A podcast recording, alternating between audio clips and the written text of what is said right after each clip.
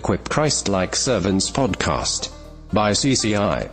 ีครับพี่น้องคิดถึงพี่น้องนะครับในช่วงนี้ที่พี่น้องใช้เวลาอยู่ในบ้านของพี่น้องและโดยส่วนใหญ่เนี่ยก็ใช้เวลาในการศึกษาพระวจนะของพระเจ้าด้วยกันนะครับ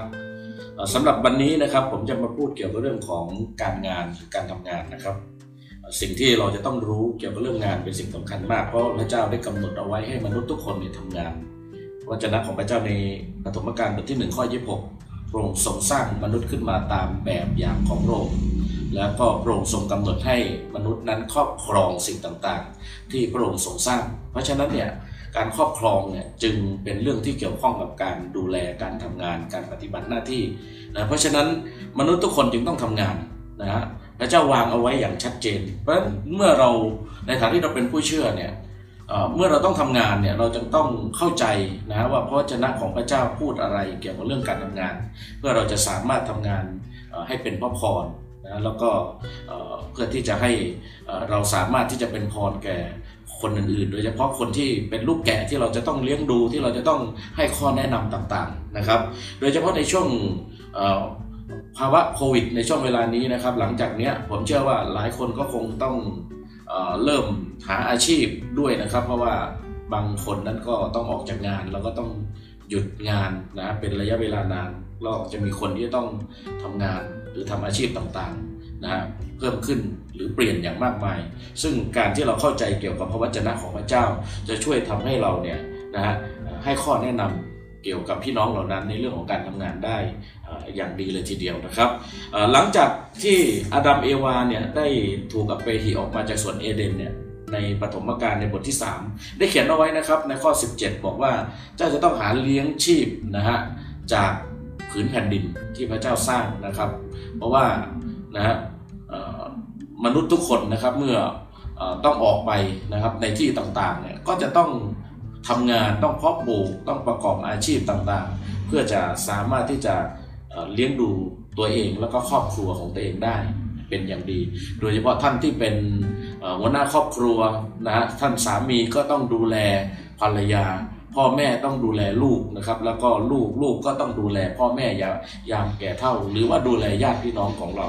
เพราะว่าพระวจนะของพระเจ้าในหนึ่งทิโมธีบทที่ห้าข้อที่แปดบอกว่าถ้าผู้ใดไม่จุนเจือญาติพี่น้องของตนโดยเฉพาะคนในครอบครัวนั้นก็ได้ปฏิเสธความเชื่อพี่น้องพระวจนะของพระเจ้าบอกว่าไม่ดูแลคนในครอบครัวเนี่ยถือว่าเป็นการปฏิเสธความเชื่อเลยทีเดียวและถ้าเราอ่านต่อในวรรคสุดท้ายเนี่ยบอกว่าและเลวยิ่งกว่าผู้ที่ไม่เชื่อนะครับเพราะว่าจะน่าเขียนอย่างนี้เลยนะครับเพราะฉะนั้นพี่น้องผู้เชื่อจะต้องทำงานทำงานด้วยความขยันขันแข็งอาจารย์เปาโลได้กล่าวเอาไว้ในสองทิโมธีบทที่สามบอกว่า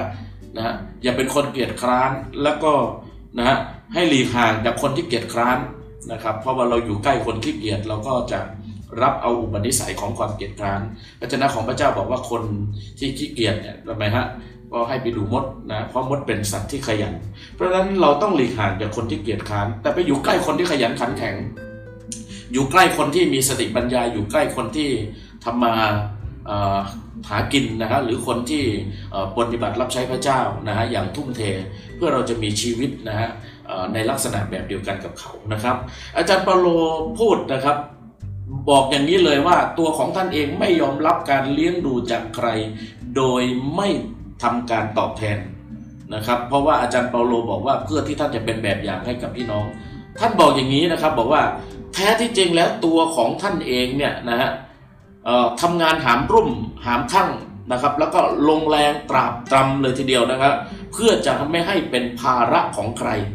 ตัวของท่านเองเป็นผู้รับใช้พระเจ้าเป็นอัครทูตขององค์พระผู้เป็นเจ้าตัวของท่านเองมีสิทธิ์ที่จะรับการเลี้ยงดูการเอาใจใส่จากพี่น้องรับการปฏิบัติจากพี่น้องด้วยซ้ำไปแต่ตัวของท่านเองก็ไม่ยอมที่จะรับโดยไม่ตอบแทนนะครับเพื่อที่ท่านเองจะเป็นแบบอย่างพระวจนะของพระเจ้าบอกว่าเพื่อท่านจะเป็นแบบอย่างผมมีเพื่อนเป็นศิษย์วิบาลนะครับแล้วก็ที่จริงมีเพื่อนรับใช้พระเจ้ามากมายหลายท่านเลยทีเดียวแต่ว่ามีท่านหนึ่งที่ผมประทับใจนะฮะท่านรับใช้พระเจ้าเป็นศิษย์วิบาลทำงานนะฮะทุกวัน แล้วต้องออกไปรับใช้ต้องไปเยี่ยมพี่น้องต้องไปทำกลุ่มเซลล์ต้องออกไปอธิษฐานเพื่อคนป่วยต้องทำภารกิจหน้าที่ของการเป็นศิษย์วิบาล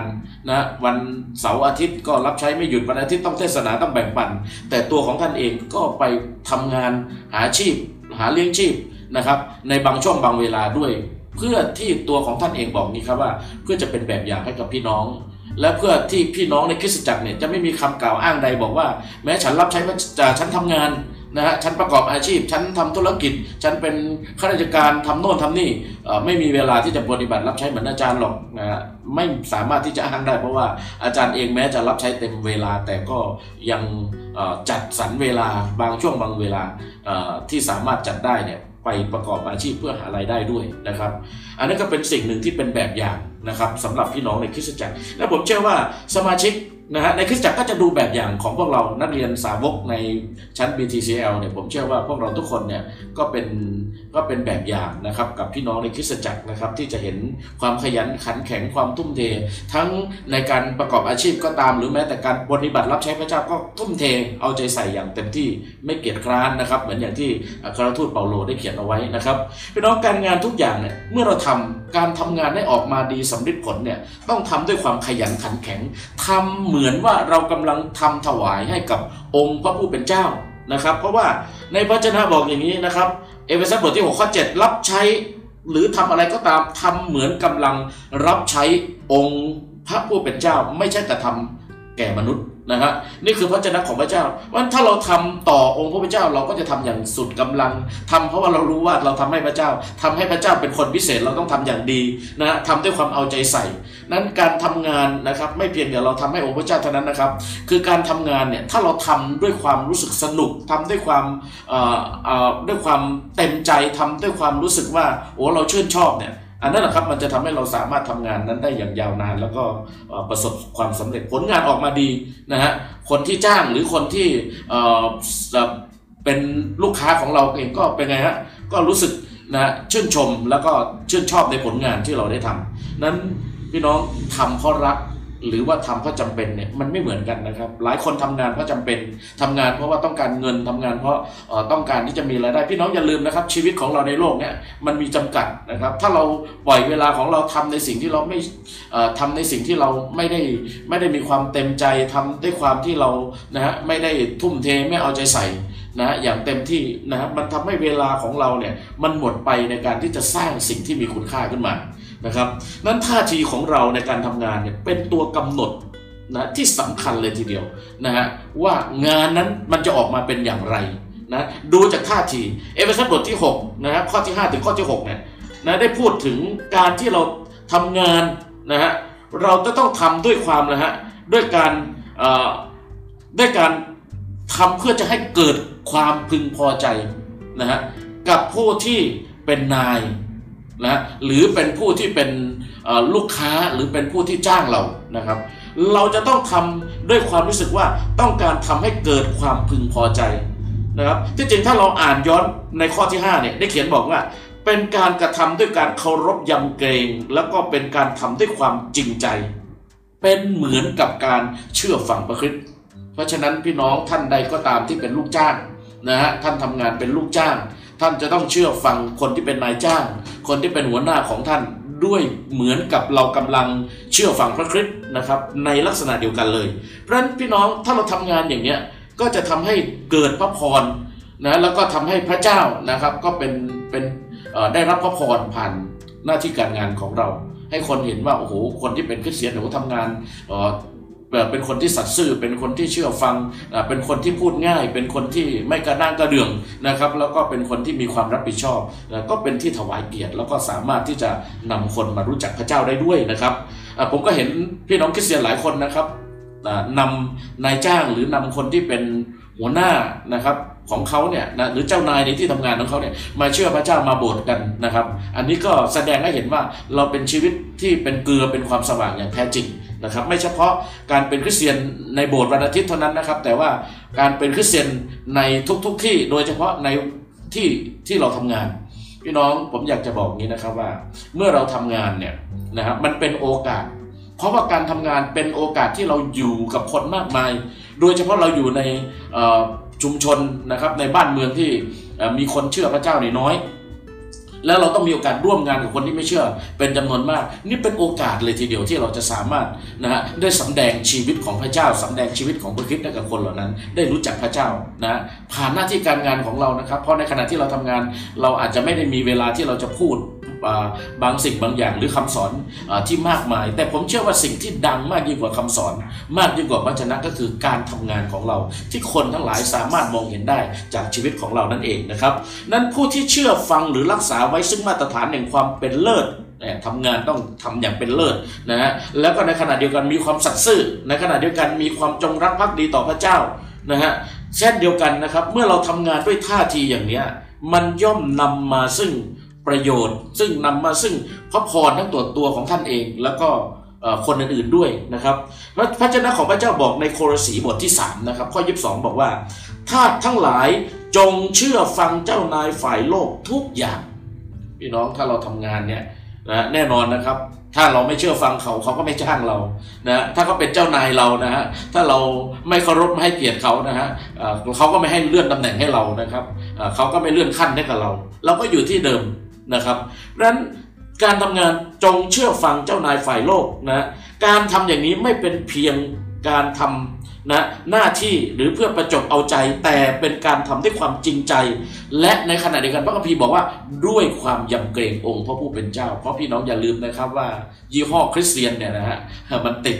นะฮะอยู่ที่หน้าผากของพี่น้องเวลาที่พี่น้องไปทำงานหรือพี่น้องอยู่กับผู้คนมากมายที่ยังเขายังไม่เชื่อพระเจ้านะครับดังนั้นในเอเฟซัสบทที่ห้าข้อที่แปดถึงบอกว่าเมื่อเราดำเนินชีวิตเนี่ยนะฮะจงดำเนินชีวิตอย่างลูกของความสว่างนะฮะจงดำเนินชีวิตอย่างลูกของความสว่างนะความสัตย์ซื่อเป็นสิ่งสำคัญครั้งหนึ่งผมเคยทำงานนะเป็นลูกจ้างนะครับในบริษัทรับเหมาก่อสร้างบริษัทหนึ่งที่จังหวัดมหาสารคามแล้วผมจำได้ว่านะฮะนายจ้างของผมเนี่ยนะฮะก็ทดสอบผมนะครับให้ผมเนี่ยไปสั่งซื้อวัสดุนะครับเป็นจำนวนเงินเนี่ยมากมายเลยทีเดียวนะหลายหมื่นบาทแล้วก็ร้านวัสดุนั้นเนี่ยนะครับที่ผมไปสั่งเนี่ยก็ถามผมว่าจะให้เขียนบินเท่าไหร่นะครับผมก็งงงนิดนึงนะครับเพราะว่าต้องยอมรับจริงๆไม่เข้าใจนะครับเพราะว่าเราเองตอนนั้นก็ยังอายุน้อยๆอยู่แล้วก็เพิ่งเรียนหนังสือจบใหม่ๆนะครับแต่ว่าตอนหลังก็มาเข้าใจว่าอ๋อที่จริงแล้วเนี่ยความหมายก็คือว่าถ้าซื้อหมื่นหนึ่งเนี่ยนะฮะสามารถเข็นหมื่นสองก็ได้นะครับส่วนต่าง สองพัน เนี่ยก็เข้ากระเป๋าของเราเองได้แต่วันนั้นเนี่ยผมผมก็เลยถามเขาว่าคืออะไรครับเขาก็อธิบายผมก็เลยบอกเขาตรงๆว่าให้เขียนอย่างตรงไปตรงมาครับผมสั่งซื้อเท่าไหร่ก็เขียนเท่านั้นเห็นไหมครับและผมเชื่อว่านะฮะตรงนี้แหละครับที่คริสเตียนจำนวนมากนะครับที่ทำงานเนี่ยได้รับนะฮะการสนับสนุนที่ดีนะครับจากหัวหน้าหรือเจ้านายนะครับแล้วก็ประสบความสำเร็จในการทำงานเพราะเราอยู่ในสังคมนะฮะบ้านเมืองที่มีการทุจริตคอร์รัปชันเป็นจำนวนมากนะครับเราในฐานะเราเป็นคริสเตียนเนี่ยการที่เราจะเปลี่ยนแปลงสังคมไทยเนี่ยเราไม่ได้ไปเปลี่ยนแปลงเพราะว่าบางครั้งเราอาจจะไม่ได้เป็นนักการเมืองเราอาจจะไม่ได้เป็นวุฒิสมาชิกหรือเราอาจจะไม่ได้เป็นผู้นำประเทศนะครับในระดับที่สูงในระดับนั้นก็ได้เราขอบคุณพระเจ้าถ้ามีบางคนพระเจ้าเลือกท่านเป็นก็ก็ขอบคุณพระเจ้าแต่ถ้าเราไม่มีโอกาสได้ทำเราเริ่มต้นจากตัวของเราตรงนี้แหละครับงานของเรานี่แหละครับที่เราสามารถนำไปสู่การเปลี่ยนแปลงสังคมและประเทศชาติบ้านเมืองของเราได้ด้วยจากความเป็นเกลือความเป็นชีวิตคริสเตียนที่ดำเนินอยู่ในความสว่างพี่น้องครับผู้เชื่อเนี่ยไม่พึงมองว่าการงานของตนเป็นแค่วิธีการในการจุนเจือครอบครัวหรือการดำรงชีวิตนะครับแต่ให้เรามองว่าเป็นวิธีการหนึ่งในการที่จะเป็นพยานเป็นอีกวิธีการหนึ่งในการที่จะถวายเกียรติแด่พระเจ้าเพราะผมอยากจะบอกพี่น้องนะครับว่าถ้าเราตระหนักว่าเราเองอยู่กับคนที่ไม่เชื่อมากมายอยู่กับคนในชุมชนมากมายการที่เราจะประกาศเรื่องราวของพระเจ้าให้คนมารู้จักพระเจ้าเนี่ยชีวิตของพวกเราในการทำงานเนี่ยสำคัญมากผมอยากจะบอกท่านอย่างนี้นะครับว่าถ้าเรามอบภาระการประกาศการนำดวงวิญญาณให้กับศิษยาภิบาลนะฮะที่อยู่ในคริสตจักรท่านเหล่านี้นะครับมีโอกาสเจอคนที่ไม่เชื่อพระเจ้าเนี่ยน้อยยิ่งกว่าชีวิตของคนที่ทำงานในที่ทำงานต่างๆบางคนอยู่ในโรงงานอุตสาหกรรมนะฮะวันหนึ่งโอ้โหเจอคนมากมายเป็นร้อยเป็นพันนะฮะบางคนเนี่ยนะฮะเป็นกระเป๋ารถเมล์โอ้โหนะฮะมีโอกาสได้เจอคนนะฮะมากมายเลยทีเดียวหลายพันนะฮะในแต่ละวันนะผมมีพี่น้องท่านหนึ่งนะครับอยู่ที่อำเภอศรีคิ้วที่จังหวัดนครราชสีมาเนี่ยเขาเองเนี่ยเป็นอาชีพช่างเสริมสวยนะฮะเป็นอาชีพช่างเสริมสวยแล้วเขาน่ารักมาก นะฮะก็บอกอย่างนี้นะครับเขาเขาเล่าให้ผมฟังว่าเขาชอบประกาศชอบเป็นพยานนะเวลามีคนมาตัดผมหรือเวลามีคนมาอ่ามาสระผมมาทำเสริมสวยเนี่ยเขามีโอกาสโอ้โหประกาศมีโอกาสเป็นพยานได้อย่างดีเลยเพราะว่าขณะที่ตัดผมอยู่บนศีรษะของเขาเนี่ยนะฮะเขาต้องฟังนะครับเพราะว่าเขาต้องรออ่าอ่าให้ให้ให้ตัดจนกระทั่งเสร็จนะครับเพราะฉะนั้นมีโอกาสที่จะประกาศเป็นพยานอย่างมากมายแล้วก็มีอยู่ครั้งหนึ่งจำได้นะครับว่ามาที่คริสตจักรแห่งเนี้ยก็มีโอกาสจัดออกไปมิชชั่นทริปนะครับในในบางพื้นที่นะครับพี่น้องที่มีอาชีพเป็นช่างตัดผมช่างเสริมสวยก็มีการรวมกลุ่มกันนะครับแล้วก็เอาแบตเตอรี่นะครับเอาอุปกรณ์เครื่องไม้เครื่องมือเอากรรไกรต่างๆเนี่ยนะฮะออกไปนะครับไปตั้งเก้าอี้นะฮะในชุมชนแล้วก็มีการจัดคิวจัดให้ชาวบ้านเข้ามาใช้บริการฟรีแล้วก็ประกาศเป็นพยานแล้วก็นำคนมารู้จักพระเจ้าผมอยากจะบอกท่านนะครับว่าท่านอยู่ในที่ทำงานของท่านพี่น้องของเราสมาชิกในคริสตจักรที่อยู่ในที่ทำงานเนี่ยมีโอกาสที่จะเป็นพยานมีโอกาสที่จะนำดวงวิญญาณนะฮะคนเหล่านั้นมารู้จักพระเจ้าได้มากมายจริงๆเพราะฉะนั้นนี่จึงเป็นสิ่งที่พระวจนะของพระเจ้านะครับจึงบอกเอาไว้ในหนึ่งเธสะโลนิกานะครับในบทที่สี่ข้อที่สิบเอ็ดถึงสิบสองบอกว่าท่านจงมุ่งมาดว่าจะดำเนินชีวิตอันสงบและเอาใจใส่ต่อธุรกิจของตนนะฮะเพื่อนะฮะผมอ่านข้ามไปนิดนึงนะในข้อที่สองบอกว่าเพื่อที่ตัวของท่านและชีวิตประจำวันของท่านจะเป็นที่นับถือแก่บุคคลภายนอกเห็นไหมฮะถ้าเราดำเนินชีวิตของเราทั้งหลายเนี่ยนะฮะอย่างดียอดเยี่ยมทำงานของเราอย่างสัตย์ซื่อนะฮะอย่างสุดกำลังนะฮะในขณะเดียวกันเราเองก็นะใช้พระวจนะของพระเจ้านะเป็นหลักเป็นแกนในการดำเนินชีวิตเนี่ยตรงนี้แหละครับจะทำให้คนทั้งหลายเคารพแล้วก็นับถือผู้ที่เชื่อในพระเจ้าและคนเหล่านั้นอยากรู้จักพระเจ้าของเราพี่น้องที่รักครับการเป็นพยานไม่ใช่เพียงแค่คำพูดแต่การเป็นพยานที่ดีคือการใช้ชีวิตของเราการที่ผู้เชื่อเนี่ยนะที่เป็นนายจ้างมาดูนะครับว่าท่านที่เป็นนายจ้างพี่น้องที่เป็นนายจ้างก็ต้องใช้อำนาจของตัวเองอย่างเหมาะสมและก็ปฏิบัติต่อลูกจ้างอย่างเป็นธรรมนะฮะในขณะเดียวกันก็จะต้องให้ความยุติธรรมและก็ด้วยความเคารพแล้วก็ด้วยกันให้เกียรติด้วยพี่น้องที่รักครับในโครินธ์บทที่สี่ข้อที่หนึ่งบอกอย่างนี้นะครับบอกว่าเจ้านายทั้งหลายจงปฏิบัติต่อทาสของท่านอย่างถูกต้องและยุติธรรมพี่น้องผมเห็นนะวันนึงสิ่งนึงที่เป็นปัญหาอย่างมากสำหรับหลายๆคนที่ทำงานในที่ทำงานของตัวเองบอกว่าโอ้ครับที่อยู่ง่ายครับใจอยู่ยากเพราะอะไรฮะเพราะว่าทำงานเนี่ยโอ้โหเต็มไปด้วยความเครียดนะครับบางทีถูกกดขี่ถูกหาผลประโยชน์จากงานของจากนายจ้างหรือว่าจากคนที่เป็นหัวหน้างานนะครับอันนี้ก็เป็นสิ่งที่เราเองนะในฐานะที่เราเป็นผู้เชื่อถ้าเรามีโอกาสได้เป็นหัวหน้าเป็นนายจ้างหรือว่าเป็นผู้ที่เป็นเจ้านายนะแล้วก็มีลูกน้องที่ต้องอยู่ในการดูแลเราจะต้องไม่ทำไม่ฉวยโอกาสแล้วก็ไม่ทำสิ่งเหล่านี้เป็นการปิดกั้นให้คนเหล่านั้นนะฮะที่เขาจะไม่ไม่รู้จักพระเจ้าแล้วก็ไม่อยากมาเป็นคริสเตียนนะเพราะว่าถ้าเป็นคริสเตียนแล้วมีชีวิตแบบนี้เขาไม่อยากเป็นนะครับอันนี้ก็เป็นสิ่งหนึ่งที่หนุนใจพี่น้องในสิ่งที่เกี่ยวกับเรื่องของการทำงานที่เราควรจะรู้นะครับก็ขอพระเจ้าอวยพรครับ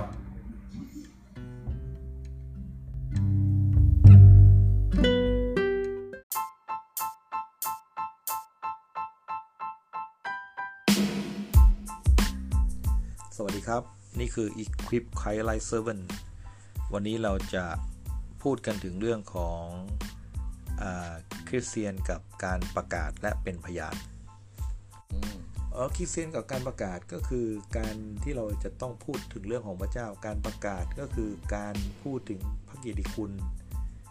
พระกิตติคุณก็เกี่ยวข้องกับพระเยซูคริสต์พระเยซูคริสต์คือใครพระองค์มาทำอะไรดังนั้นคริสเตียนจะต้องรู้ดีว่าการประกาศคือการเป็นพยานถึงเรื่องราวข่าวประเสริฐของพระเยซูคริสต์แต่ตืดๆๆอย่างพูดไป